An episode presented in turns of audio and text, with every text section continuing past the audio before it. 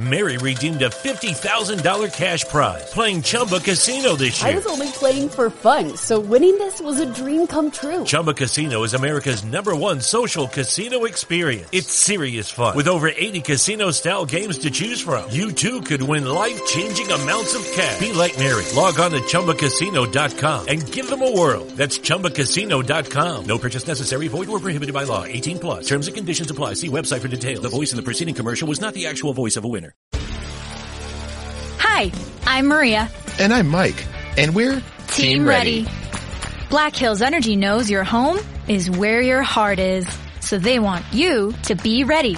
It's all about keeping you safe, prepared, and making your home as energy efficient as possible.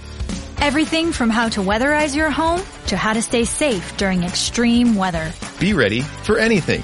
Go to blackhillsenergy.com/teamready.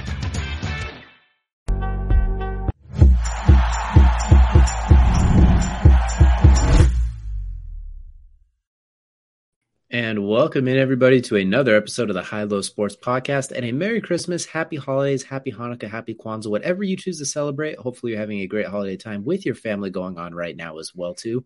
It is DJ, joined as always by my co-host, Kelsey. Kelsey, the holiday season is here. It's a great time for giving, a great time for family, and a great time for sports. Yeah, I mean, hey, you summed it up right there. Great time for everything.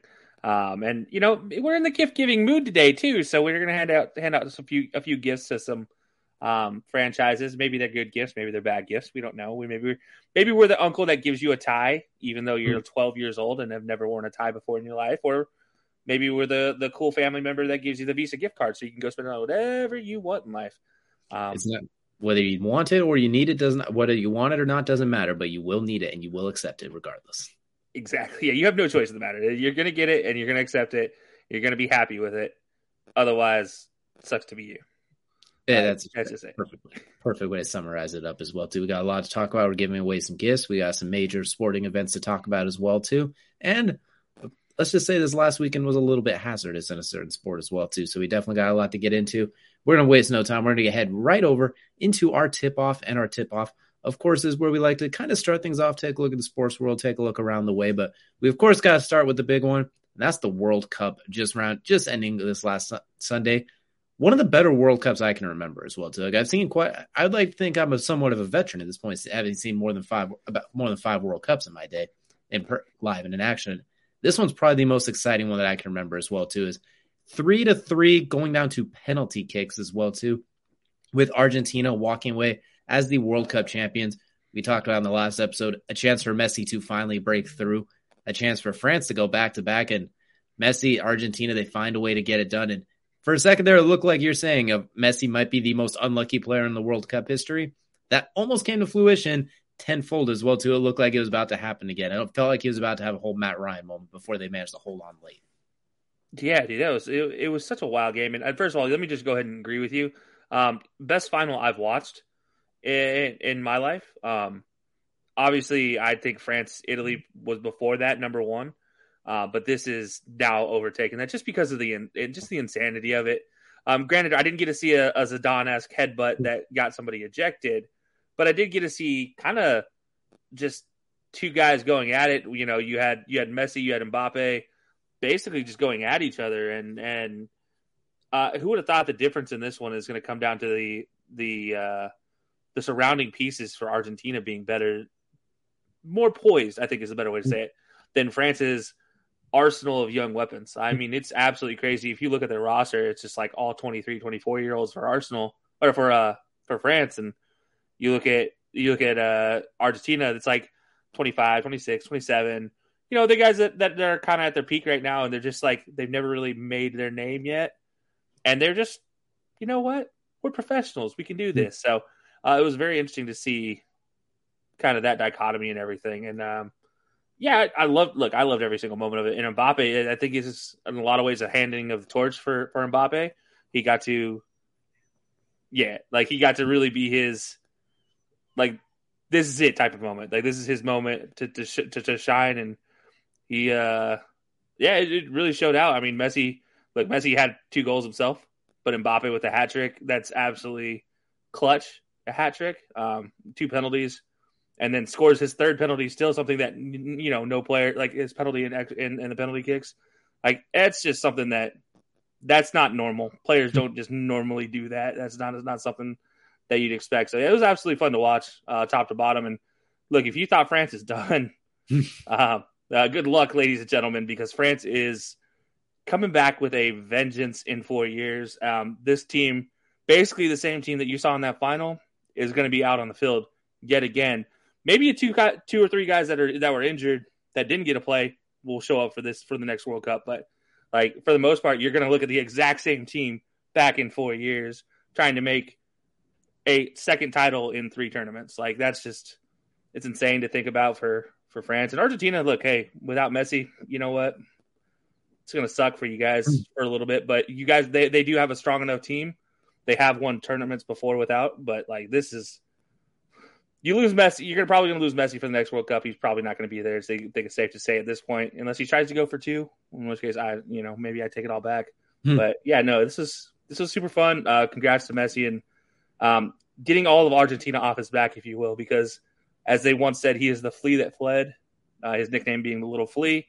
And then since he fled, obviously, by that they mean he went to Spain and loved Barcelona more than, like, as Maradona once told him, that he is Barcelona by nationality, not Argentinian, because he always played better for Barcelona than Argentina. So, getting all of that off his back and get to finally raise a trophy like the best of them. So yeah, no, it's a storybook ending and something that Disney, they're ready to pay about $5 billion for that story. And then they'll remake it somehow as well, too, just down the line before it even gets going. Yeah. But that's neither here nor there. What I do want to point out, something you point out, is if I would have told you beforehand that France's supporting cast was going to get outplayed, then I think we both would have been like, yeah, okay. We would have rolled our eyes at that one, like, no, okay. Maybe I literally rolled my eyes at that one. Exactly. Who would have thought that was going to happen? And the next part you mentioned, too, is Messi probably won't be around for the next World Cup. We'll see, but you can't imagine won't be. Rumors Neymar won't be around for the next World Cup either. He says this was his last one. And Mbappe, you kind of mentioned it. This might be more, I don't want to say the crowning yet, even though I did make the crowning motion the first time. It does feel a lot like this could be his crowning time, too, unless maybe, I know Cristiano Ronaldo is considered arguably one of the top 2 players in the world, but he's going to be real old by then. And the World Cup has not quite been, he hasn't really shown out on the World Cup stage to that degree compared to what Mbappe just did in this World Cup alone, too. So maybe this was the crowning of the next World Cup superstar as well. I mean, that second half here reminded me of Ronaldinho when he was with Brazil in those early 2000s World Cup, where anyone who was near him was in hell automatically. It did not matter. Your ankles were automatically feeling like ice cubes. It felt like no matter what you did, you were wrong. If there was 3 of you there, all 3 of you were wrong, even if you all did something else. He was in, I don't use the cliche, he's on another level, but he played at a level that I don't think I've really seen personally in a World Cup, and that was just in the second half, too. I mean, he obviously was good in the first half, but that second half alone was absolutely incredible. Yeah, not even just a second. We'll even go to extra time and talk about the second half of extra time. 117 minutes into the game, he slots home a tying penalty. Like, that just – yeah. And the calm, the cool, the collection. A guy who's literally born and bred to run past you has the wherewithal to also dribble past you, to keep his calm in a moment like that. Like, he made a play after – in the second half of overtime. And he was on the right hand, like right near the corner flag. He dribbles past 2 defenders, cuts past the third, goes to take a shot, and the ball gets tipped away. He goes out of bounds for a corner kick. But he's been running for 119 minutes at this point in time, and he still has strong enough legs to be able to hit 2 step overs, hit a cut, and then also get his leg back to take a full power shot, all within the moment of 2.7 seconds, something that's just irrationally fast, like stuff they used to clock Ronaldo at as just being world-class levels, but in his first Manchester United days. Like, Mbappe is doing that for fun in the 119th minute of the game. Like, that's not normal. And to your point about Ronaldo, honestly, the guy can't even find a club right now. I don't see there's a way that Portugal can play with him in 4 years, and it's already come out that Portugal players are even saying, hey, we play better without Ronaldo, and in a lot of ways they do, and it's a case of, I feel like a lot of them are just ball watching when Ronaldo gets the ball. It's like, it's just what it is at the end of the day, and yeah, it's tough to see that, and but at the same time, it's kind of what happens when young players who have grown up watching this dude are on the same field as him, right? Whereas, like, if you look at Argentina and Messi, they didn't really grow up watching Messi. They grew up, once they were old enough to get international TV, they started watching Messi. And they would watch Messi in Argentina games, but they never, like, Messi was never that dude for Argentina for real, in the same way he was for Barcelona. So until football was started being carried on international TV waves to Argentina, which really wasn't until the late 2000s, that Messi really wasn't looked at with the same adoration by his own fellow countrymates. A lot of them are of the mindset of the flea that fled. So, you know, it's yeah, these guys grew up watching him, but they weren't in awe of him, because also when they did play with him, he was welcoming, he was kind, he was, you know, he welcomed them into the party. He was not one of the, he was not Messi the GOAT. He was Lionel Messi, the dude that wears the number 10 shirt and the captain's armband, but that will hang out with all of us. You know, he had a very unintimidating aura about him. I mean, he's like a 5'6". He looks like a regular dude, and then you put him on the soccer field, and oh my God, where Ronaldo has that weird aura about him, where it's like, whoa, hold on now, something's different here when he walks in. It's almost too much, like you mentioned as well too, especially for those young kids. And we agree. I like the comment too. Thank you, RJ. Mbappe definitely the future. Where Messi, he walks in the room and it feels like, you mentioned, you could go have a beer with that guy and hang out. Where Ronaldo walks in the room, you're like, do I look at him too long, or do I get punched by security? Like, what? Even if he doesn't have security there, you're worried somebody's watching you with a red lens. He just has an unmistakable aura about him as well too. And you mentioned for those young guys that have been seeing him the whole time, it's hard not to get a little starstruck, if you will, as well too. Just being around, it's like, I don't want to get Ronaldo mad at me. Blah, you know how it goes. Yeah, like, and this is a guy that, like, okay, so like Ronaldo has a lot of faults in this, you know, you can say, but the one thing he always did was he gave back to Portugal. He built museums. He did, you know, built libraries. There are tons of names, tons of buildings across the country of Portugal with Cristiano Ronaldo's name on those buildings. Mm-hmm. And let's say some 19-year-old kid coming up from the slums in Lisbon sees that, and he's like, oh, wow, you're on the library, you have a museum, you have this, you have that, my school's named after you, and I'm on the same field as you. Like, they're going to look at him in awe. Whereas Messi, like, he gave back to the country of Argentina, but he didn't give back in a showmanship way. Like, his name's not on a bunch of buildings. So, like, there weren't kids growing up in Buenos Aires that are like, oh, you're on a school. Yeah, they're not like that. They're like, oh, you were on the school bus as the guy that's doing the Got Milk commercials. Yeah. Like, you know, that's what they see him as. So, yeah, no, it's funny. But, yeah, and as far as Mbappe goes, man, this is 100% very interesting to see, because it's like, obviously him and Messi are both PSG teammates.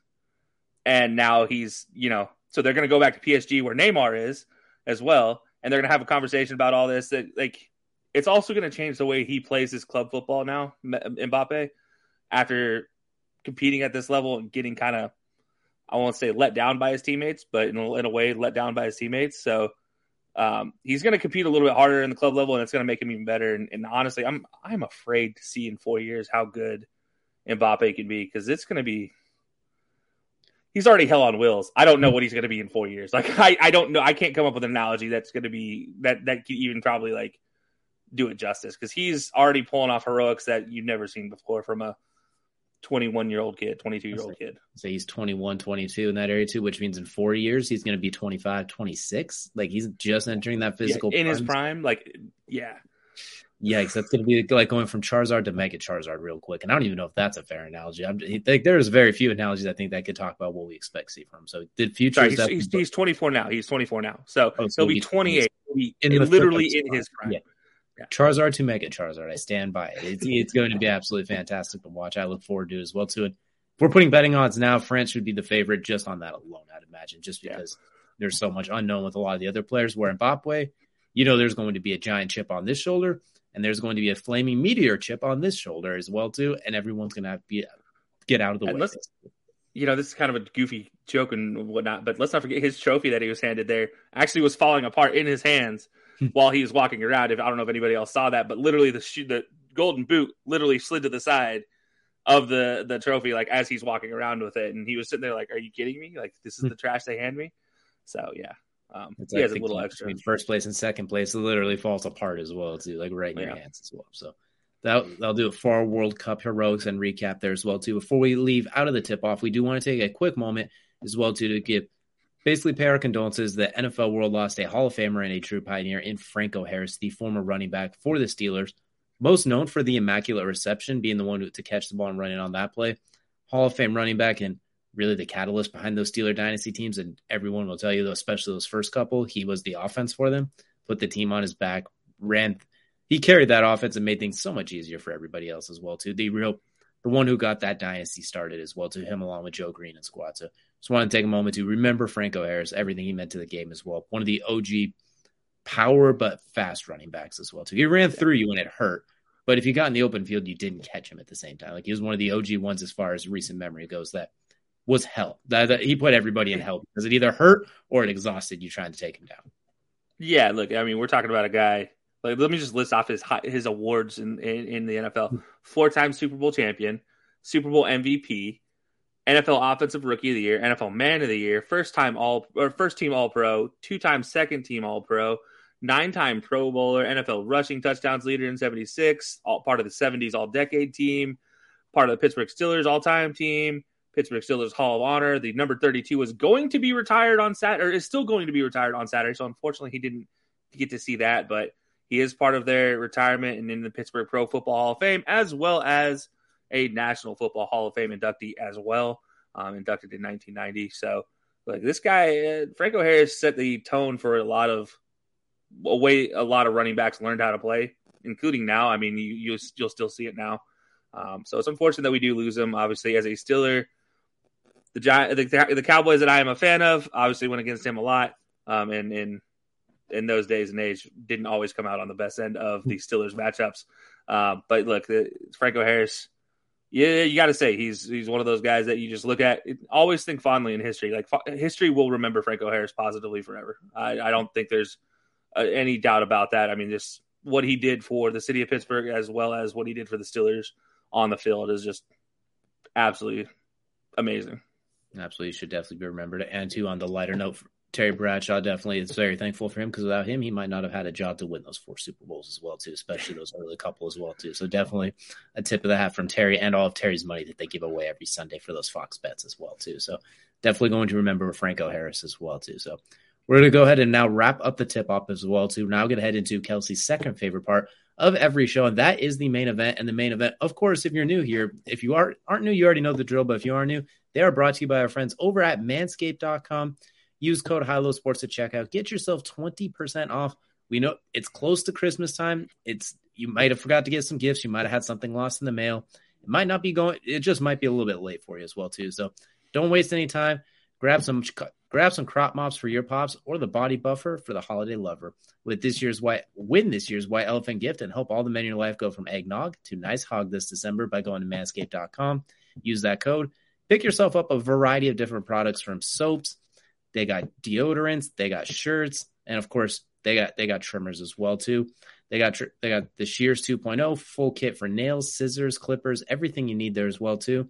And of course the lawnmower as well too, one of their premier products as well. So Manscaped is here to make holiday shopping a blast by giving them products they love, and it'll kind of make them laugh as well too. So you'll get to say some goofy stuff like I just rattled off to go along with it as well. So you don't want to miss out on that. 20% off plus free shipping if you use code HiLoSports at checkout as well too. Nice last-minute gift. In case you might have forgot, get the perfect gift that will be the biggest holiday hit as well, too. And you know what? Maybe you have some birthdays around the same time and you hate that person because they have a birthday and Christmas in the same month, or within the same couple of weeks, and you hate them. Looking directly at Kelsey right now as well, too, Mr. Early January. It gives you a chance to double down and get them something fun for here as well, too, to go along with this. So definitely don't miss that out. Go to Manscaped.com and use that code as well, too. So. Lucky Land Casino, asking people, what's the weirdest place you've gotten lucky? Lucky? In line at the deli, I guess? Aha, in my dentist's office. More than once, actually. Do I have to say? Yes, you do. In the car, before my kids' PTA meeting. Really? Yes. Excuse me, what's the weirdest place you've gotten lucky? I never win and tell. Well, there you have it. You can get lucky anywhere, playing at LuckyLandSlots.com. Play for free right now. Are you feeling lucky? No purchase necessary. Void where prohibited by law. 18+. Terms and conditions apply. See website for details. Hi, I'm Maria. And I'm Mike. And we're Team Ready. Black Hills Energy knows your home is where your heart is, so they want you to be ready. It's all about keeping you safe, prepared, and making your home as energy efficient as possible. Everything from how to weatherize your home to how to stay safe during extreme weather. Be ready for anything. go to blackhillsenergy.com/teamready. Now that we got that taken care of, Kelsey, there's a lot going on this weekend. We're going to start with choking, though, because there was a lot of choking going on in the NFL. It was a choking hazard in one of the greatest transitions in all of online shows ever as well, too. Going through the NFL as well, too. It started with on the Saturday, a 33-0 choke job with the Colts versus the Vikings. It only got worse from there as well, too, as you go down through it as well. We go on Sunday, Dallas and Jacksonville. At one point, it was 27-7 before Jacksonville came back to win 40-34. New England was up 17-7 before losing 30-24. Cincinnati was down 17-3 at one point before coming back to win 34-23 over Tampa Bay. This entire weekend was a choking hazard, it felt like. So we'll go and just rip the Band-Aid off. Which one do you think was the worst of all of the choke jobs? I mean, historically, the Colts was worse. But the Colts have been bad all year. So was it like when you saw the Vikings coming back, it wasn't like, oh no, they're just kind of faltered. Like it wasn't. I honestly was afraid for the Colts. I was literally terrified for the Colts that as I watched the Vikings start to come back, because I'm like, this is going to happen. Like they're going to find a way to mess this up, and it's going to keep going. And honestly, until it got to overtime with like 2 minutes left, I still believed at that time the Vikings are going to win this. And then like 2 minutes left, I'm like, you know, this is going to end in another tie, and the Colts are going to end up with two ties. This is going to be fantastic. And then obviously that's when the Vikings came back and won. But yeah, I think historically speaking, obviously you have to go with that one. But I think the most impactful is actually the Cowboys Jaguars. I think that was a hugely impactful one for two reasons. Cowboys fighting for their positioning in the playoffs, because if they win out and they could beat the Eagles, they have a chance at the NFC East title. But with that loss, it now makes it so you have to win out. Like you had a one-loss scenario in there that you had with the Jaguars that you can get away with it. But now you have to come back and you have to win every game to have a chance to get that NFC East title. And you have to hope the Eagles falter, which right now they're not looking like they're going to falter anytime soon. And you're going to be the deciding factor of that this Sunday anyways. But yeah, like I think that's the most impactful. And then you look at the Jaguars playing for their playoff life, you know, getting a win when they absolutely need it. Young team too. And this is like, this isn't a season long win. Like this win against the Cowboys, against this team, to me, for Trevor Lawrence and this young team, is impactful for decades. Like I won't say decades, but for years down the road. Like this is a win that's going to project them at a higher pace of wins over the next 3 years than if they lost that game. Like, I think they were still at a great pace, but I think this gives them a lot more confidence, a lot more growth that they've won. Like, you always talk about, you hear coach say, there's no growth in winning. Well, there is growth in this type of a win. In a huge comeback like this, fighting like a team together to come back and win this game, huge, huge victory, not just on the field, but morally as well for these players, like getting their confidence up. I mean, you have guys on this team like Evan Ingram who have just, well, confidence is, let's just say, not on their side when it comes to playing football very often and playing high-quality football consistently. And Zay Jones, same guy, same concept. Marvin Jones, same concept. And now you have all these guys clicking at the same time on a high level. Trevor Lawrence's growth has been fantastic. I mean, this defense looks a lot better than it did at the beginning of the season. So, I won't say at the beginning, but in that middle stretch of the season there. And, yeah, it's – I think that's the most impactful one for sure is the Cowboys Jaguars in my eyes. Absolutely. I mean, as great as 33-0 looks when it is the greatest comeback in NFL history, ironically against the team that used to employ the guy who had the biggest comeback in NFL history in Frank Reich, and used to have a quarterback of, I think, the biggest playoff one with Andrew Luck at what he did with the Chiefs. So ironic how comebacks seem to always work their way around that team for worse and for better. But recently, on the flip side of things, currently using the quarterback who had the biggest comeback against him in the playoffs. It's amazing how things work out as well too. But I agree with you. Cowboys, like obviously Cincinnati and Tampa Bay, it helps Cincinnati a lot because they're trying to separate from the Ravens a little bit, or at least keep it close for that second matchup. So that's a big one as well because it gives them the lead in the division. But also for Tampa Bay, that division's terrible. They really only need to win like one more game the rest of the way because no one else is winning a game at this point. So at that one, it just helps them hold the steady. But I agree with you. That Trevor Lawrence breakthrough game against the Cowboys, it's really going to set the tone for the next couple of years because I think Trevor Lawrence has finally started kind of looking like the quote unquote prince that was promised, that since he was a 13-year-old high school kid, basically. He's starting to finally look that. I think he has like 14 touchdowns to 1 pick in the last handful of games during this little mini streak they're on. His completion percentage is up closer to 70, his yards per attempt. Like, he looks comfortable. He looks like he's back at Clemson. Doug Peterson's done a fantastic job just undoing Urban Meyer's mess. That's all he before they even started this growth process. Christian Kirk actually looks like a relatively decent signing right now. He looks pretty good. Zay Jones. But the one I want to point out, too, is that offensive line is clicking. Like, that was a tough front seven. And I know they had their moments. Micah Parsons with a sack. I know they forced a fumble. They're going to do that. Micah Parsons with only 1 sack, though. That's the important thing. Exactly. Like, that defensive front is going to put people in hell. It is mandatory. Whether sometimes they have good coverage and they just get through, or they send 5 and you don't know which one to block. Dan Quinn's been a mastermind the last 2 years. They held up really, really well and let Trevor Lawrence get cooking, especially in that second half. I don't even feel like he was hardly rushed in that second half. Like, he felt like he was able to throw darts anytime, anywhere he wanted. Sometimes reckless darts, but they worked. So I think that was a takeoff point for them. And if I'm the Titans, I'm a little nervous. I'm looking over my shoulder, and that jungle cat's objects in mirror closer than they appear. And it's like in Jurassic Park when that T-Rex is chasing down the Jeep and the mouth gets wide open. Right now, that's a Jaguar, the wide open mouth right behind you. You got to start getting a little bit nervous when your quarterback is banged up. You're struggling, you're faltering, everybody on your team is injured. It's absolutely amazing how back-to-back years they've been arguably the most injured team, not named the Chargers. And yet they're still holding on by a thread. They still have a chance because they do play them again, but it's getting a little nerve-wracking down there as well, too. And for your Cowboys, that makes this Eagles game a little more pertinent, not just for the NFC East as well, too, but just to have it not feel like last year. Like last year, they went into the playoffs where they basically destroyed every mediocre team and then had like 1 or 2 pretty decent wins here.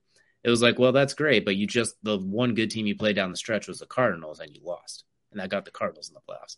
This, if you're the Cowboys, you're a little more nervous because you got to play the Eagles. If you win out and the Eagles help you a little bit, maybe you can squeak the NFC East, but we're not betting money on that, like not even a little bit. Especially, even with Jalen Hurts a little banged up, I'm not betting money on that either. Well, I might pay $1. Maybe for this week, but for the full division, I'm still not betting that at all. If you're telling me Gardner Minshew for 3 games, I still think he can win one of them. So, but they're trying to secure that 5 seed game to play Tampa Bay, which, as we joke about, they don't want to play Tampa Bay. We know Tampa Bay is going to be the worst playoff team. They're the one the Cowboys probably at least want to play. So that's the one they match up worst against. So. Exactly. So it's a really tough, goofy situation for the Cowboys. They're still going to be fine. They clinched a playoff berth nonetheless, too. So they're still going to be in there as well, but. Hopefully for them, they can kind of turn around and rally, because I know the interceptions weren't really Dak's fault. Like, one of them, his arm got hit, just pops in the air, and the other one, Noah Brown threw it to the defender. He shock-putted it to it. There's not much you could do there, but it's a rough look when you've thrown as many picks in as few games as he's played, too. 9 interceptions since he's returned, I believe, was what I had. And that's what, like, 7 games, too? Like, that's rough. It's been bad. Let me double check that to make sure. But yeah, he has 11 interceptions this season. So, yeah, 9 of them came after he returned from injury. And obviously there's circumstances to all of that as well, too, but it does have to be mildly concerning, considering one of Dak's stronger suits at his high points of his career, like his high-quality seasons, was the touchdown-to-interception ratio was always pretty good. Like, even when he threw a pick, he'd always match with a couple of touchdowns. This year, they hasn't quite been there. Sorry, 10. Of his 11 interceptions have come after his return from injury. I just had to look it up to make sure, but yeah, no, 10 are actually how many. So I mean, yeah, it's bad, and if you look at it, it's a 17-10 ratio right now. It's 17 touchdown, 10 interceptions since he's returned. But like, really, this is what we're working with, Dak. At the standard he's held to, especially as well too. You're expecting like a 25-10 at least, something like that as well too, and. Not empty calorie diet Dr. Pepper ones. You're expecting something a little bit different, especially the way Tony Pollard and Zeke have been playing too. Like, Zeke's actually looked pretty good recently as well too. Not as explosive, but he's been very effective. He's not giving you 1 yard in a cloud of dust. He's actually giving you productive carries, while Tony Pollard is still as explosive as anybody in the game. So it's a little concerning. It's kind of like 2 opposite trajectories with the quarterbacks as well too. One of them, it's like, well, you're not playing bad. We're just kind of expecting more. And one of them, it's like, holy cow, we had low expectations. You're blowing those out of the water. Because I kind of always said this year does not count for Trevor Lawrence, because Doug Peterson gets a full year to undo Urban Meyer, because that was unfair. But it took him half a season, and they've already managed to do that. So if the skies are looking very bright for the Jaguars, Tennessee is nervous, long story short. Cowboys, you're in the playoffs, but you're a little bit nervous about what is going to yield at the way things are going as well. For the other comeback, Cincinnati at Tampa Bay, I think we both kind of were just more surprised that Tampa Bay even got out to such a strong start like that, not so much the final results. Yeah, like we both had the Bengals in that game. So, like, at the end of the day, like, we were expecting the Bengals to win. But, like, not if you had told me that's how they won, I'd no, that's not right. Not right at all. Especially to start the game off with a Carlton Davis interception on a tip pick. That would have not been my assumption there either. But, yeah, like, that game it very much shows the Burr-ness in Joe Burr.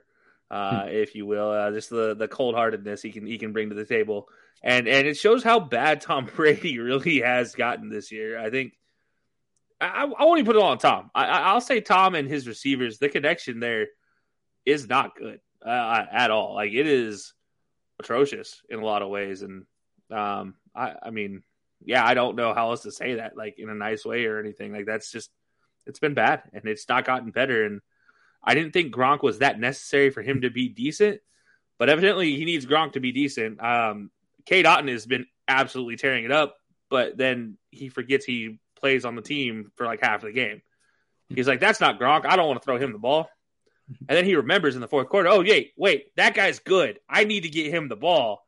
And it's too late by that point in time. You can't come back from that. Like, yeah, I don't know what's going on with the Bucks, but yeah, don't say that around Skip. Don't worry. We won't unleash. We don't need anyone getting their credentials completely yelled at for no reason over a man crush. We could agree he's had a very miserable season, especially by his standards. Yeah. And honestly, when we see him make those mistakes, it reminds me of when you're playing like Xbox or something, and something stupid happens, and you get pissed and you start trying to press it, and then you almost end up throwing a temper tantrum, more or less, and it kills you. That's what it feels like happens every time something goes slightly off with him. You see him basically rage trying to throw a pick while getting hit and it pops in the air. Or rage step up into the pocket trying to rip a dart between triple coverage, then getting sacked and losing the ball. Like it looks like he's pressing and throwing, for lack of better words, temper tantrums mid-play when things don't start going well. And it's very uncharacteristic since he was like the OG Joe Burr, if you will. He was the calm, cool, collected one for the last 20 years.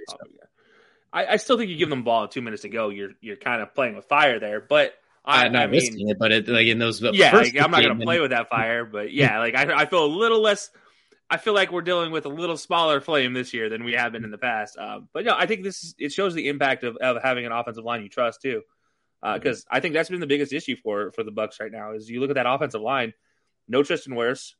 They lost Ali Marpet going into the season, and then. He was out as center for, 5 games total this season. He's lost his center.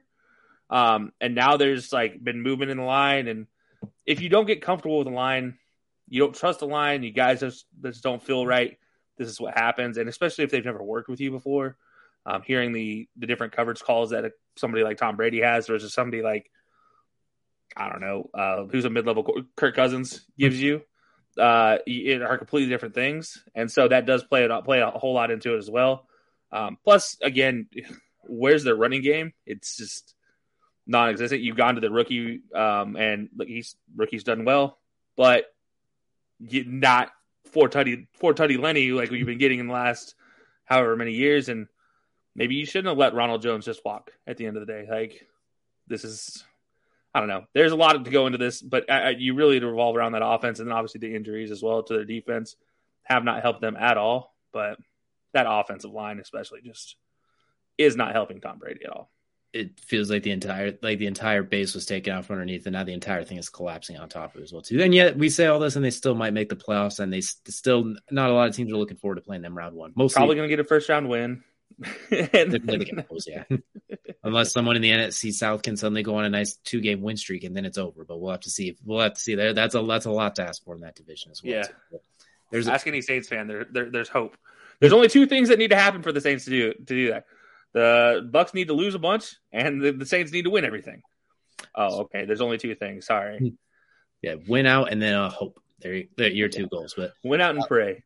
Win out and yeah. We drop to a couple knees and pray, but that'll do it now for the choking hazards. Now we're going to get into the fun time. It's Christmas time or Hanukkah time or Kwanzaa time, whatever you celebrate. It's a season for gift giving. So we're going to give out some gifts across the sports world as well too, and Kelsey, I'm going to let you go first as well, too. We got a handful we're going to give out to different teams, different fan bases, different franchises, different sports. Kelsey, you got a good one. I'm going to let you take things right off the top. All right, so I'm going to start out with kind of the darling of this NFL season in a lot of ways, and I'm going to give a giant wheelbarrow to somebody. All right, giant, and I'm going to make it gold. It's a giant golden wheelbarrow, and this man is Brock Purdy for carrying around them giant whatever Mr. Irrelevant balls you have, sir, and turning yourself into Mr. Relevancy, because right now, I don't think there's a better there's not a more shocking quarterback in my eyes this season than what Brock Purdy has been able to do, period, point blank. Look, I'm not saying the 49ers are a bad team by any means, but you look at injury reports and you look at the team that's on that field, and that is not the same team. Like, that team is not supposed to be that good when there's that many injuries to it. It shouldn't happen. But you give a guy like Brock Purdy some weapons like CMC, you give him George Kittle to block and run routes. Look what he does. I look back to the touchdown pass against the Bucs, I believe, 2 weeks ago, where he fakes a bubble screen to the left, he fakes an orbit screen to the right, and throws it to George Kittle up the middle, wide open, splitting two linebackers, and just watches George Kittle walk into the end zone. I'm like, that's a play that you draw up for a 7-year vet. That's not a play you draw up for Mr. Irrelevant in this last year's draft. That is like, I would never do that. I would never, ever put Brock Purdy in that position. And I guess that's why I should tag team this and give Kyle Shanahan his own little wheelbarrow at the same time, because like, the balls to call the plays that he does with Brock Purdy at quarterback, it's almost like he did not care who's at quarterback. It's like, yeah, they're all the same to me. They all can do the same things. The only difference is he runs Trey Lance into the ground. Like, that's the only difference between the three quarterbacks. He runs Trey Lance in the ground, whereas, like, Jimmy G does not keep any of the keepers. Brock Purdy does keep some of the keepers, but he doesn't get hit. And he's making great passes as well. And it's just like, I don't know what to make of Brock Purdy. I keep waiting for the other shoe to fall, but right now it's not happening. So I'm giving a golden wheelbarrow to Brock Purdy for the Christmas season. Speaking of that wheelbarrow, code HiLo Sports at Manscaped, get yourself 20% off and some free shipping as well, too, speaking of wheelbarrows. But now that we got the shameless plug out of the way, the first gift I'm going to give, I'm going to stick in the NFL. I'm going to go to that team in Indianapolis. I'm going to give them something that – I'm going to give their fan base something, honestly, as well, too. I'm going to give them a hot tub time machine, because these right now you got Nicholas Foles starting the next 3 weeks for him as well, too. It's been a miserable season. And only either A, you're going to have to watch three more weeks of miserable game, or they're going to somehow win too many games this time, miss the playoffs, and just miss out on the chance at least a draft pick that gives you a little bit of hope. So I'm going to give the Colts the hot tub time machine so they can fast forward through this next month or so and begin, quote unquote, mock draft season and free agency season. And weirdly enough, some of our favorite time of the year is the NFL draft season. So I'm going to get the Colts fans out of their misery, get them through here, just get them through the season, get that hot tub time machine. Fast forward a little bit, and honestly, we can also figure out what they're going to do with some of these players as well, too. We'll see who's on the chopping block, who's up for trade, what can you do, because we talked about foundation in Tampa Bay collapsing. Well, we found a whole lot of mold and a whole lot of termites in this Colts foundation, so they got a lot of work to do. Oh, and you got to go get yourself a head coach and maybe a GM, too, and rebuild the entire coaching staff, because you fired them periodically throughout the year and brought in guys off of ESPN, so if you're looking, we're still hiring, so you've noticed that you have said directly NFL coaching experience does not matter, so hey, yeah. If you're looking, I mean, I have college. I have a walk-on experience for practice. You know, if you need hands-on experience, I have that. Like somewhat student coach at one point. Like, just give it a try. What do you got to lose? Give me a tryout. I mean, why not? Have watched more film than Jeff Saturday than Jeff Saturday. Well, like just give it a try. But anyway, I digress. The point is, Colts hot tub and time machine. Get out of the rest of the season. So next, all right, Kelsey, what's the next gift you want to toss out? All right, I'm just thinking the same realm of existence here of the time travel scenarios here. And I'm giving the time turner from Harry Potter. You guys know that necklace that Hermione had that you spin around. You go back in time and you come back. That's a time turner. I'm giving that to the Denver Broncos and John Elway and letting them go back in time and rethink this entire Russell Wilson idea. And maybe, just maybe, don't give him a contract if you're going to trade for him. Maybe don't even trade for him and just maybe keep everything and then draft a quarterback. Maybe that's what you should have done. Either way they choose to go with that, I give the Denver Broncos the time turner to try to make up for this abysmal thing that seemingly I am the only person in the world that seemed to think that they were going to be as bad as they are. They are 1 win away from my projection. I gave them 3 wins. They're sitting at 4 right now. And honestly, if it wasn't for whoever's playing quarterback for them right now, they're going to sit at for forever. But they have a better chance of the insert guy here than Russell Wilson. So take that for what it's worth, ladies and gentlemen. It does also help when Kyler Murray does not play in that last game as well, too. Otherwise, they might be sitting on those 3 wins like you hope for as well, too. And Colt McCoy getting hurt to where Trace McSorley had to play in that game as well, too. So, yeah that, you know, who knows how close they were to be sitting at 3-in. And we all kind of, like, you and I both agreed they were going to be the worst team in the division. We both thought the Mr. Unlimited hype was a little bit high. While we did say, you did say their record would be bad like this, I don't think we expected it to look like this, though. I think the way this is way worse than honestly, even worse than our really low expectations. Like, insert the meme of our expectations were low, but holy F, what is this?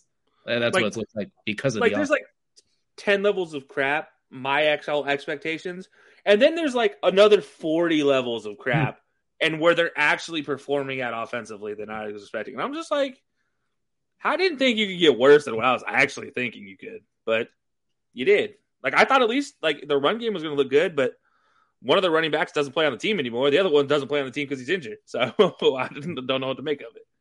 I expected their pass defense to be okay, but I thought defensively that just the teams they had to play would struggle a little bit, and I thought offensively they'd be so dependent on Russ that he would have some high-volume touchdowns, but high-volume picks. That's kind of what I expected, where it's they have their moments, but they're always go swimming upstream. Right now, they're drowning downstream with an anchor attached to their neck upside down into a waterfall with a Gyarados chasing them. It just makes no sense what they're going through right now. It's absolutely terrible. And, all of Seattle's... Gyarados definitely started out as a flopping Magikarp when it started to. And then it got... They're this isn't so bad. We could recover from this. Rage-induced Gyarados. Yeah, that Gyarados got sick of watching them struggle and got pissed to go chase them. That's how bad it was. It evolved out of rage. That's... Yeah, we could go on and on about the mile-high struggles there, but they can use Hot Tub Time Machine 2.0 and some as well, too. Use the time turner to get rid of Russell Wilson and then use the Hot Tub Time Machine to get ahead into the draft season next year. Just take Brock Purdy in the 6th round instead and then, call it good from there. Plenty of options, but next I'm going to take a step into the NBA now, and I'm going to go into the desert. I'm going to go to the Phoenix Suns, who have been struggling quite a bit recently as well, too. I believe 4-6 in their last 10. Basically, the theme of it is I want them to get their swagger back. So the gift I'm going to give them is whatever magic juice that the Nets have been taking for the last month or so. Because the Nets have quietly gone 9-1 in their last 10, and now those two teams have the same record at about 12-13, or 19-12, or 19-13. Which, to ask us that a month ago, we were both the Nets are abysmal and the Suns look like they're rolling again. Suddenly they're on even footing right now. They're both 4th in their conferences. So whatever magic juice the Nets have been taking to quietly be the best team over the last 10 or so games, give that to the Suns. Right now you got Mikal Bridges and DeAndre Ayton yelling at each other during another team's free throw. While you have that team literally sitting there clapping, cheering it on, hey, you guys are self-imploding. During someone else's free throw, your two players are bickering in the way. They're standing in the middle of the free throw. It's looking ugly in the desert. I don't know what the answer is. I don't know if they need to trade DeAndre Ayton. I don't know. Whatever. They need a little bit of magic juice. That's whatever magic juice the Nets have been taking, that's what they need. They need to get a little bit of their swagger back. They need to get some mojo and just get out of their own way, because right now they're turning into a solar eclipse as opposed to the rising sun. So give them some magic juice to turn things around. Yeah, definitely needed. I mean, they're not far out in the West. They still have home court advantage, but falling the way they're doing is not a... Not a pretty sight, to say the least. Yeah, you go from the comfortable 1 seed to sitting at the 4 seed in the West now. And honestly, with the way the other teams have been playing, they could be climbing as well too. So I mean, they're far from out of the woods. They're not that far from those top couple of seeds, but at the same time, with the expectations and where you were, it's trajectories. That's you got to take a break here. Here's where they're at in life. They're a game and a half ahead of the Kings. If that doesn't get much more miserable than that. The Kings are sitting in 6th place in the West, by the way. That's why I say that. And honestly, they've been 6-4 in their last 10 too, so they've been doing pretty decently overall as well. Too much to our surprise, sitting at 6, even though we kind of talked about them maybe making the play, and I don't think either one of us expected the 6th seed. Doc, I don't expect anything out of the Kings ever. I as a Kings fan, my biggest shock in life is the Kings even remotely winning 3 games in a row, or even 3 games in a week. Yeah, there you go. Or 3 games in 2 weeks. I mean, 3 games in a month is nice. Yeah, 3 games in a month is fantastic. 6-4 in the last 10. I'm ecstatic right now. I don't know what to do. They've already exceeded expectations for you for the entire season now as well. So. There you go. So Suns with needing a little bit of magic. So what are we looking at for your next gift? So I'm going to jump in the NBA as well. I'm going to go with a touch of gold. And by that, I do mean kind of like the Midas touch of gold. This is kind of a play on their color scheme changing. So since the Cleveland Cavaliers changed their color scheme this season, they have come out barnstorming now. Now, if you don't know what I mean by their color scheme, it's very simple. It is the red color, green, crimson, maroon, whatever color you want to call that red. Wine and gold. They've actually inserted gold into their official color scheme now. It's simplistic. It's very awesome. But since adding that as a main part of their color scheme, they're 21-11, sitting in third place in the East. And by the way, dominating at home. They're sitting at 15-2 at home right now. This young start Cavaliers, I got to give them the touch of gold here because not only is it fitting and looks good on their jerseys, but man, they're doing well with it. Let's just put it that way. And to add on top of that too, they lead the NBA in point differential at +6.5 as well too. So when they're winning pretty comfortably. So touch of gold, the Midas touch is very fitting as well too. And maybe they'll be hosting up a gold trophy the way they've been playing as well too. Very possible, especially with Donovan Mitchell looking better than he ever has on top of it as well too. So a very dangerous team at playing at Rocket Mortgage Fieldhouse right now. So. Next up, I'm going to step off of the hardcore. I'm going to step into the octagon. And this gift is very, very simple for UFC fans. I'm giving everyone on the UFC roster a bubble. But not just like a bubbles that you blow, like not those ones that you get in a stocking stuffer. I'm talking about like Bubble Boy, where you wrap every single fighter up so they can't get hurt. Because there is a lot of fun matchups on the horizon over this next year. And the last thing you want is the injury bug making its way through everybody's veins and terrorizing everything. You got options for a Francis Ngannou, John Jones, a Stipe, John Jones. You got the 145 champ Volkanovski taking on Makhachev, the 155 champion. There's the Alex Pereira Izzy Adesanya rematch if that happens as well. Like there's a lot of options here, and I can go on and on and on. Leon Edwards, Kamaru Usman 3. Holy cow, that could be an absolutely epic trilogy. The only thing that can make it worse is if the injury bug decides to peek his ugly head out from underneath the bed like a bed bug and start crawling his way through everybody's life and ruining everything. We already know money, contracts, and other things are going to get in the way as it is, as we saw with one of the more recent ones with Paulo Costa not fighting Robert Whittaker because of money. You don't need the injury bug to come in and ruin it too. So UFC, you're getting an entire roster of bubbles to keep everybody healthy, safe, alive, and healthy. No main events lost to injury this year. That is the goal. That is our goal. Ideally, no co-main events either as well too, but baby steps. So everyone gets a bubble on the UFC. Take one at a time, though. We'll take what we can get. Exactly. So baby steps, one at a time. So Kelsey, what are we looking at for your next holiday gift? I'm going to give some queso dip out here. I'm giving Kylian Mbappe a big, huge, heaping bowl of queso so he can dip that giant chip on his shoulder into something. So at least that way he can get through the next 4 years without gnawing on his own leg or something, trying to get back to the World Cup final. Look, man, we all know what he's about to do for PSG for the next few years. Absolutely going to be dominating. He's been dominating as it is. But, you know, look, I got to give him something to chew on because right now he's ready to chew through anything you put in front of him to try to get through. So give him some queso dip and hopefully some really nice quality queso. Like straight out of a restaurant queso too, not like something you buy at the store and you make it home. Like this is the ones where you pay extra for a queso, like where they charge you money for the queso and you're like, I'll do it. I mean, just all I will recommend is you don't put any Argentinian cheese in there.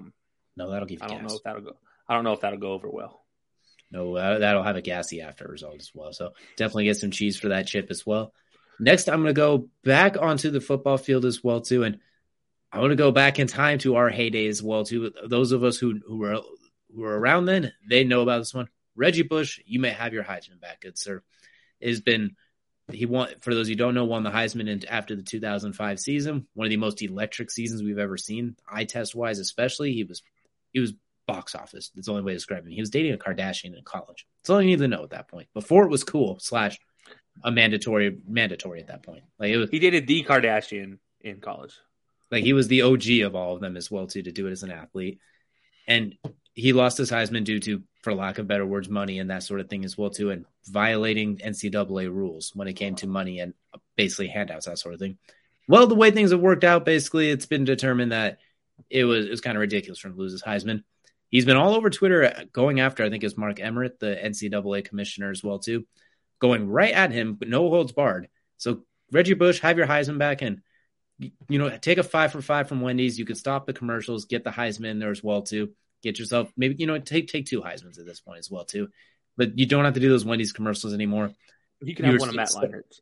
Exactly. Yeah, he doesn't need that one as well too. So you can have that one.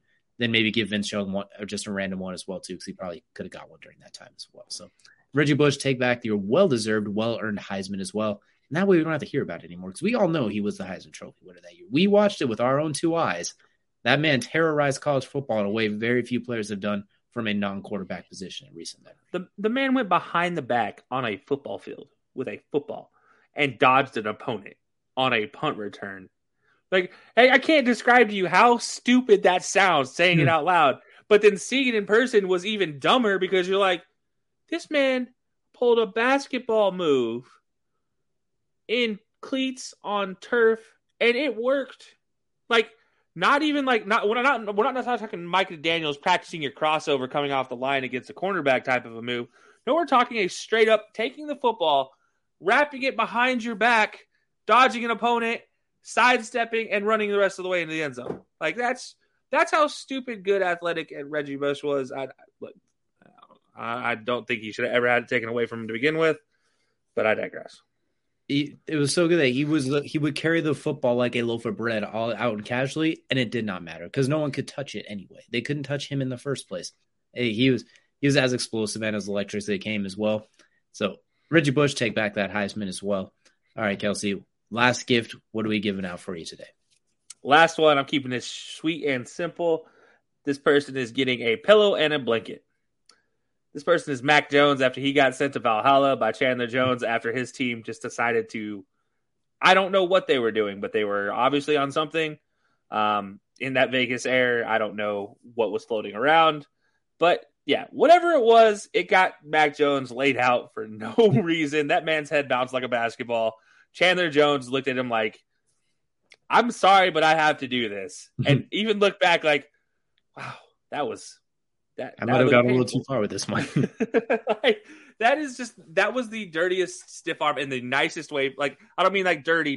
Like, I mean, that was just disgustingly beautiful of a stiff arm. And I'm giving a pillow and blanket to Mac Jones. Just take some rest, man. Don't submit yourself to any more of this Patriots offense that is being run by Matt Patricia. Like, just take a seat, claim concussion protocol for the next 3 weeks. We all understand. It's okay.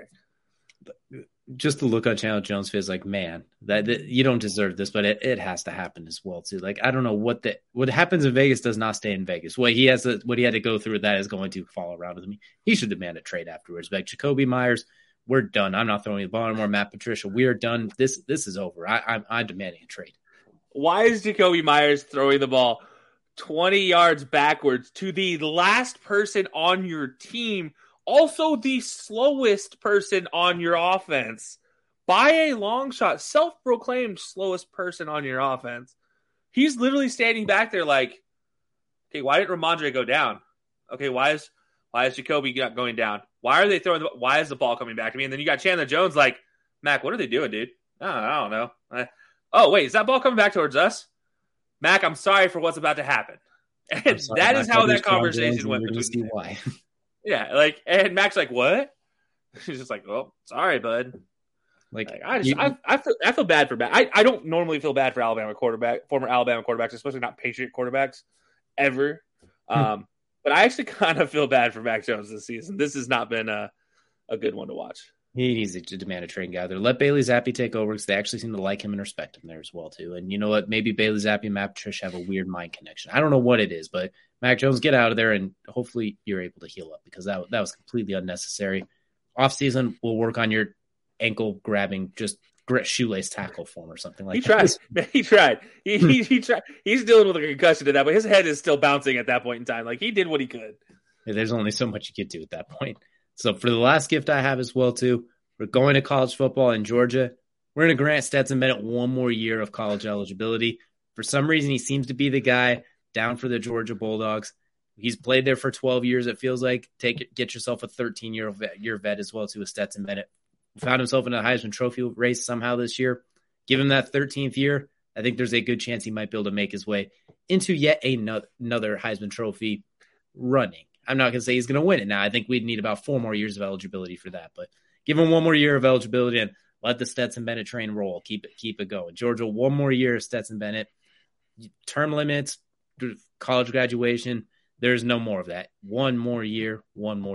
It makes no sense how you had JT Daniels, but you had your best success with Stetson Bennett. It just makes no sense. Dude, it gets crazy. Okay, so this man graduated high school in 2016. 2016, okay? Walks on to Georgia. Georgia at the time has just has a oh wow, now I can't think of his name. Fromm. And says who? Jake Fromm. Yes, Jake Fromm as their quarterback. Justin Fields commits to the team that season. He says, "Nah, forget this, I'm out." Transfers. Comes back to Georgia in 2019 after Justin Fields transferred. And somehow at this point in time, he's still only a sophomore, and it's 2019. Then you have 2020, 21 with the backup to JT Daniels. This man has been a backup to the following quarterbacks. He's been a backup to Jake Fromm, DeJuan Mathis, Jamie Newman, and then JT Daniels, all in a matter of 4 seasons technically. Can this man just finally get to the NFL or just stop playing college football? I don't want to see him in a college uniform anymore. Like, this man is nearly my age in a college uniform, and he's played as many years as I've existed in a podcast. In actually twice as many years as we've had this podcast, he has been playing college football. For reference to him and Lamar Jackson are the same age. Just for reference, him, Lamar Jackson, Joe Burrow are all about the same age as well too. And take that's what it was for when it's worth too, because if I'm not mistaken, Lamar Jackson won the Heisman in 2016. Whereas that's how long ago it's been. So take that for what it's worth. At this point, Stetson Bennett is going to be a career college football player. It's going to be like the movie, the one with Pauly Shore, I think, where Pauly Shore lived at the college basically as well too. I can't remember what it's called. It's a very old. This is going to be Van Wilder. That's a good way to look at it. The point is Stetson Bennett, career quarterback at Georgia. They will take no more Georgia quarterback recruits. Still, Stetson Bennett retires completely. So 1 more year, keep the train rolling.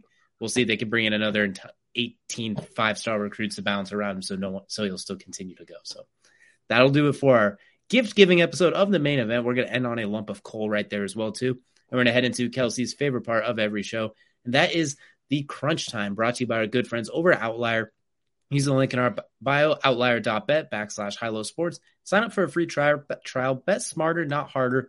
All you need from trends to betting odds across multiple sports books and what they've done throughout the season to help you make the right bets and put some money in your pocket as well, too. And, Kelsey, speaking of bets, we're going to say Cray decided to hedge his bets on this one and decided to change his direction and go from signing with the Giants on a big 13-year deal. Now he's heading to the opposite coast, and he's going to be joining the New York Mets, it looks like, as well, too, for a similarly big deal. But as the Giants fan here, what are your thoughts on that one? Is it as bad as it sounds, or was this maybe a subtle bullet evasion? Let me just go ahead and say thank you, Scott Boris, for being the agent that you are. Thank you, Steve Cohen, for throwing blank checks at players because you think that'll help the Mets. And thank you to the Giants medical staff for whatever pause you put into the system to stop this 13-year, $345 million contract from going through. Because, as I said the last episode, or the last time we talked about Carlos Correa, dumbest move in the history of the Giants organization, because you already have Brandon Crawford, who can still give you 130 games with a higher win-above replacement than Carlos Correa can. Diving into this, that man has been on the DL 8 times in the last 7 years. He has been on the DL more times than he has been a professional baseball player. What? He has missed over 40 games in 4 seasons. The only time he has played a full season was the 1 year that he was with the Astros that they went and won a title.